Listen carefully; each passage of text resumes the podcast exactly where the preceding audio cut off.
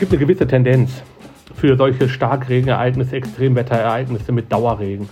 Also äh, man kann sagen, laut äh, DWD, äh, dass es in Mittel- und Hochgebirgsregionen künftig mehr solcher Ereignisse geben wird, als beispielsweise an den Küsten. 49 Mal hatten wir allein in diesem Jahr schon Starkregen in Nordrhein-Westfalen und damit liegen wir weit über dem Schnitt der vergangenen Jahre. Der Deutsche Wetterdienst hat exklusiv für die Rheinische Post die Regendaten seit 2018 ausgewertet und alle Infos dazu bekommt ihr in dieser Folge. Bonn Aufwacher. News aus Bonn und der Region, NRW und dem Rest der Welt.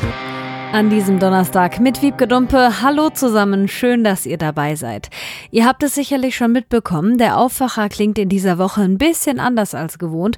Wir sprechen nur über ein großes Thema, aber am Ende bekommt ihr natürlich wie immer euren ausführlichen Meldungsblock mit allem, was heute für Nordrhein-Westfalen wichtig wird. Und bevor wir gleich in unser großes Thema starten, kriegt ihr jetzt erstmal die Meldungen aus Bonn und der Region. Es gibt schwere Vorwürfe gegen die Chefin der Stadtreinigung Bonnorange. Führungskräfte von Bonnorange sind unzufrieden mit Vorständin Cornelia Hülter. Alle vier Geschäftsbereichsleiter haben einen Brandbrief an den Stadtbaurat geschrieben. Vorgeworfen wird der Vorständin darin schlechter Führungsstil, mangelnde Fürsorge im Umgang mit Beschäftigten und Falschinformationen gegenüber dem Verwaltungsrat. Die Stadt Bonn will die Vorwürfe durch einen Anwalt prüfen lassen. Auch soll ein Gespräch mit Hülter geführt werden. Offiziell äußert äußern möchte sich niemand, weder die Stadt noch der Personalrat von Bonn Orange. Vom Personalrat heißt es nur, dass das Betriebsklima schlecht sei. Die Angestellten müssten häufiger Wochenenddienste machen. Außerdem gebe es viele Krankmeldungen und viele Mitarbeitende haben laut Personalrat bereits gekündigt. Die Stadt Bonn sieht sich bei der geplanten Radschnellroute im Recht. Die Wege durch die Rheinaue verletzen laut Stadt nicht die Urheberrechte des Landschaftsarchitekten. Bereits seit Ende des Jahres 2018 steht die Stadtverwaltung im regelmäßigen Austausch mit dem Urheber, dem Landschaftsarchitekten Gottfried Hans Jakob. Er gab seine Zustimmung zu den Plänen, wenn die obere Denkmalbehörde keine Bedenken hat. Selbst ohne Zustimmung des Architekten könnte die Stadt Bonn das Projekt durchführen, betont sie. Denn für die Verwaltung überwiegt liegt das Interesse der Stadt an dem geplanten Wegeausbau. Die bereits bestehenden Wege werden nur breiter. Die Parkgestaltung selbst wird nicht verändert. Bei dem Projekt soll der bestehende Radweg zwischen dem Charles de Gaulle Platz und der Konrad-Adenauer-Brücke von zwei auf vier Meter ausgebaut werden. Der Ausbau soll bis Oktober 2022 fertig sein. Der Bonner Weihnachtsmarkt wird in diesem Jahr zwei Tage länger dauern. Die Bonner Bezirksvertretung hat mit breiter Mehrheit einer entsprechenden Verwaltungsvorlage zugestimmt. Der Markt soll bereits am Mittwoch, den 17. November beginnen und bis zum 23. Dezember dauern. Nach Gesprächen mit den Schaustellern hatte die Stadt den Vorschlag unterbreitet.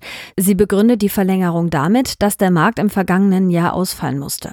Außerdem hatten Schausteller und Kunsthandwerker während der Pandemie viele Verluste. Der Bezirksverordnete Hanno von Rausendorf von den Linken betonte, dass die zusätzlichen Tage einmalig bewilligt würden. Der Buchsbaumzünsler hat mehrere Pflanzen am alten Friedhof in Bonn befallen. Das ist eine Raupe, die große Schäden an Buchsbäumen anrichtet. Die Stadt geht deshalb jetzt mit einem Bakterium gegen den Schädling vor. Denn mit normalen Pflanzenschutzmitteln kann man die Raupe nicht bekämpfen. Für Menschen und die Umwelt sind die eingesetzten Bakterien ungefährlich. Dennoch musste der alte Friedhof am Mittwoch gesperrt werden, denn das Mittel muss auf den Bäumen trocknen. Die Bakterien wirken dann sehr schnell. Privatleute können sie im Baumarkt kaufen, wenn sie die Raupe an ihrem Buchsbaum entdecken. Allerdings frisst sich die Raupe von innen nach außen. Die Schäden werden so erst spät gesehen. Deshalb sollten Buchsbäume wöchentlich untersucht werden. Die Raupen sind bis zu fünf Zentimeter lang, gelb-grün bis dunkelgrün. Sie haben schwarze Punkte, weiße Borsten und einen schwarzen Kopf. Im kommenden Jahr soll ein neuer Minigolfplatz in die Rheinaue kommen. Geplant ist ein Abenteuerparcours. Der soll aus 18 Löchern und spektakulären Hindernissen bestehen und viel Grün und Wasser bekommen, sagen die Betreiber. Das neue Abenteuergolf soll anspruchsvoller werden als normales Minigolf. Gespielt wird nicht wie üblich auf festen Bahnen, sondern auf dem Rasen. Bei manchen Bahnen sind es mehr als 20 Meter bis zum Loch. Möglich wurde die Modernisierung, weil der bisherige Pachtvertrag ausläuft. Die aktuelle Anlage stammt aus Zeiten der Bundesgartenschau im Jahr 1979. Öffnen soll der neue Minigolfplatz im nächsten Frühjahr. In Zwistal sorgt eine falsch versendete E-Mail aus dem Büro des Landrats für Aufregung. Die E-Mail ging aus Versehen an den Koordinator der Fluthelfer Kai im Sande. Darin heißt es, Herr im Sande gibt keine Ruhe. Leider. Eigentlich wollte ich nicht mehr antworten, muss aber jetzt feststellen, dass es doch nochmal nötig wird. Kai im Sande hatte Mitte August Fragen zum Flutgebiet gestellt etwa warum der Katastrophenfall aufgehoben wurde oder wie es weitergeht, wenn die ehrenamtlichen Helfer nicht mehr da sind. Kai im Sande hat die E-Mail auf Facebook veröffentlicht. Er findet, dass man so nicht mit den Bürgern umgehe. Viele kommentierten den Post. Sie sehen die E-Mail als Beweis dafür, wie wenig ehrenamtliche Helfer und die Bevölkerung im Allgemeinen geschätzt werden. Die Pressesprecherin des Kreises entschuldigte sich für den nicht angemessenen Ton. Es sei bereits eine Antwort an Kai im Sande gesendet worden. Der Kreis nehme die Anliegen und Sorgen der Flutopfer sehr ernst. Man schätze die ehrenamtliche Arbeit der Helfer. Kai im Sande findet jedoch, dass die Kommunikation mit den Behörden immer noch katastrophal sei. Und im weitesten Sinne bleiben wir jetzt auch in unserem Top-Thema beim Hochwasser. Die Unwetter, die wir da Mitte Juli erlebt haben, die haben viele Menschen echt überrascht. Auch bei mir stand Wasser im Keller, aber das ist kein Vergleich zu dem Ort, der mit am härtesten getroffen wurde hier in NRW, Erftstadt-Blessem. Das ist nur ein paar Kilometer von mir entfernt und das hat mich doch sehr bewegt, was da passiert ist. Ich persönlich habe ja solche Regenmengen in meinem Leben auch noch nie erlebt und ich habe ein bisschen das Gefühl, in diesem Jahr regnet es häufiger und heftiger als sonst. NRW-Chefreporter Christian Schwertfeger hat sich das Thema ein bisschen aus ausführlicher angeschaut und ist jetzt zu Gast im Aufwacher. Hallo Christian. Hi, grüß dich. Was sagen denn die Daten? Ist es nur mein Gefühl, dass es in diesem Jahr viel heftiger war mit dem Regen oder hatten wir tatsächlich mehr von diesen sogenannten Starkregenereignissen als in den vergangenen Jahren? Nein, ähm, also dein Gefühl trübt dich nicht. Also es hat äh, wesentlich mehr äh, solcher Starkregenereignisse in diesem Jahr bislang gegeben als in den Jahren zuvor.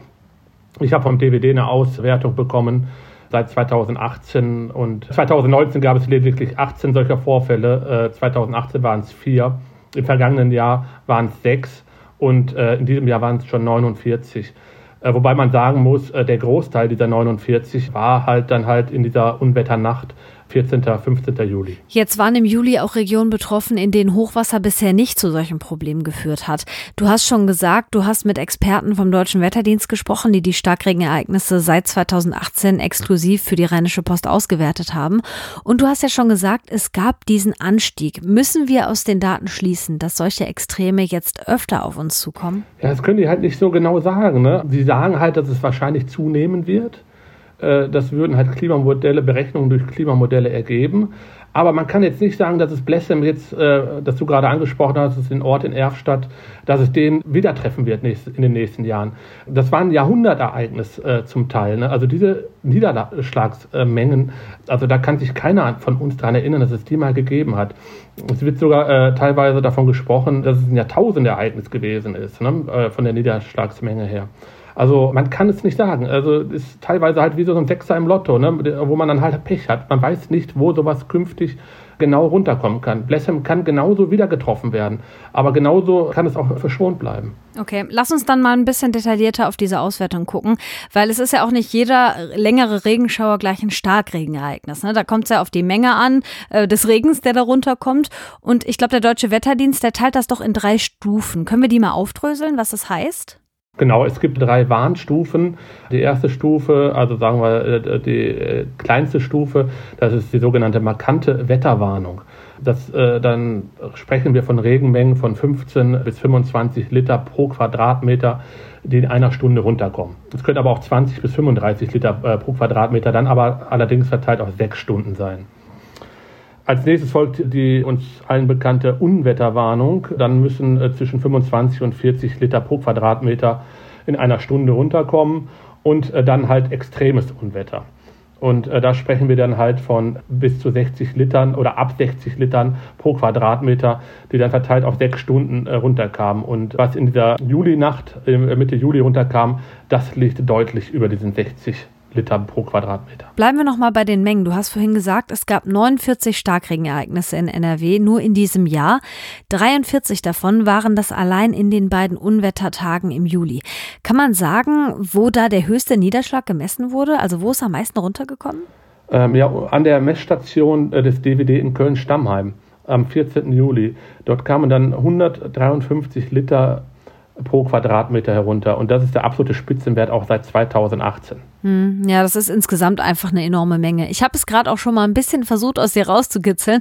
Aber kann man daraus jetzt irgendwie ableiten, welche Gebiete in Zukunft von sowas womöglich öfter getroffen werden? Vielleicht auch mal auf ganz Deutschland bezogen? Ja, also auf ganz Deutschland gesehen, äh, es gibt eine gewisse Tendenz für solche Starkregenereignisse, Extremwetterereignisse mit Dauerregen.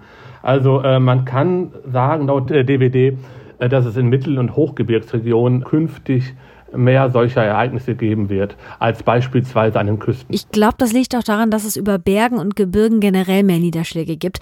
Äh, jetzt gibt es ja auch vermehrt Kritik daran, dass zu spät vor den starken Regenfällen gewarnt wurde. In einem Bericht des Umweltministeriums wird auch der Deutsche Wetterdienst kritisiert.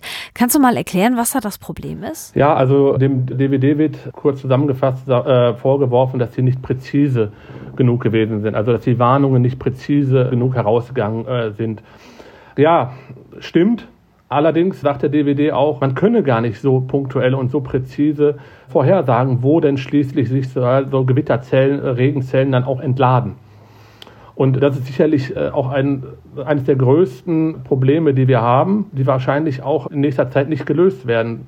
Weil äh, man wird, so scheint es jetzt der Fall zu sein, nicht präzise hervorsagen können, wo ein Starkregenereignis runterkommen kann. Also man kann nicht sagen, sagen wir am Dienstagmorgen, äh, dass am Dienstagabend in Düsseldorf sich halt so ein Starkregenereignis ereignen wird. Man kann nur rudimentär vor einem Unwetter warnen. Mhm, ja, ich glaube, das Problem in dem Fall war ja auch, dass gar keiner davon ausgegangen ist, dass es so viel an einer Stelle ist. Also die haben ja auch damit gerechnet, dass es eher weiterzieht. Ne? Ähm, was lernen wir denn jetzt daraus für die Zukunft? Ja, also dass wir uns künftig sicherlich auf Starkregenereignisse äh, mehr einstellen müssen, äh, dass sich die Infrastruktur der Städte dementsprechend anpassen muss. Das heißt auch, dass man vielleicht, was äh, Wohnbebauung betrifft, dass man nicht mehr an Flüssen baut. Aber solche Jahrhundert- oder Jahrtausend Starkregenereignisse wie in der Nacht Mitte Juli, also da wird man auch in Zukunft machtlos gegen sein. Ne? Also man kann halt nur hoffen, dass sie nicht eintreten und ähm, das Möglichste tun, um die Menschen vorher zu warnen. Da muss man eventuell an den Warnsirenen, an Alarmketten arbeiten, äh, die Instrumente, die man hat, die auch da sind, äh, die auch zum Teil gegriffen haben, das muss man auch sagen, aber dass man die vielleicht noch verschärft und dass die Menschen grundsätzlich für dieses Thema sensibilisiert werden und auch wenn solche Warnungen kommen, dann auch äh, entsprechend handeln, weil machen wir uns nichts vor, wenn wir eine Warnung bekommen auf der App äh, vor Unwetter und Starkregen, äh, dann werden wir sicherlich nicht unsere Wohnung verlassen. Ne? Da bleiben wir zu Hause und in den Regelfällen. Und ich glaube, das Bewusstsein muss sich dann auch ein bisschen ändern. Ich glaube, das hat es auch schon. Also ich, ich könnte mir vorstellen, dass viele Leute jetzt viel sensibler reagieren, wenn sie so eine Warnung auf ihr Handy kriegen. Ich danke dir, Christian, für den Überblick. Ja, ich danke dir. Und diese Meldungen hier könnt ihr heute auch noch im Blick behalten. Die A40 bei Bochum bleibt in Richtung Dortmund wohl mehr als drei Monate lang gesperrt. Grund dafür ist ein Großbrand am frühen Dienstag in einem Reifenlager. Dadurch wurde eine Stützmauer an der Autobahn so stark beschädigt, dass sie nicht mehr standsicher ist. Die Mauer muss jetzt verstärkt und repariert werden. Allein die Verstärkung der Stützwand wird schätzungsweise 750.000 Euro kosten. Verletzt wurde bei dem Großbrand niemand. Die Flutkatastrophe in Nordrhein-Westfalen und Rheinland-Pfalz ist heute nochmal Thema in Berlin. An einer nicht öffentlichen Sondersitzung des Innenausschusses des Bundestages wird auch NRW-Innenminister Herbert Reul per Videoschalte teilnehmen. Ohne die privaten Bahnunternehmen hätten viele Züge während des vergangenen Streiks der Gewerkschaft der Lokführer hier in NRW stillgestanden. Gut jeder zweite Kilometer, den ein Regionalzug fährt, wird von einer privaten Bahn zurückgelegt. Für die Bahnkonkurrenten ist der Regionalverkehr aber ein Verlustgeschäft, heißt es von der deutschen Presseagentur. Am Oberverwaltungsgericht in Münster geht es heute um das Kohlekraftwerk Datteln 4. Das Kraftwerk ist seit 2020 in Betrieb. Das Oberlandesgericht hat aber den ursprünglichen Bebauungsplan von 2009 für unwirksam erklärt.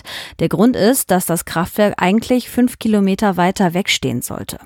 Die Kläger gehen jetzt gegen den neuen Plan der Stadt vor. Der führe zu Problemen mit dem Arten- und mit dem Landschaftsschutz.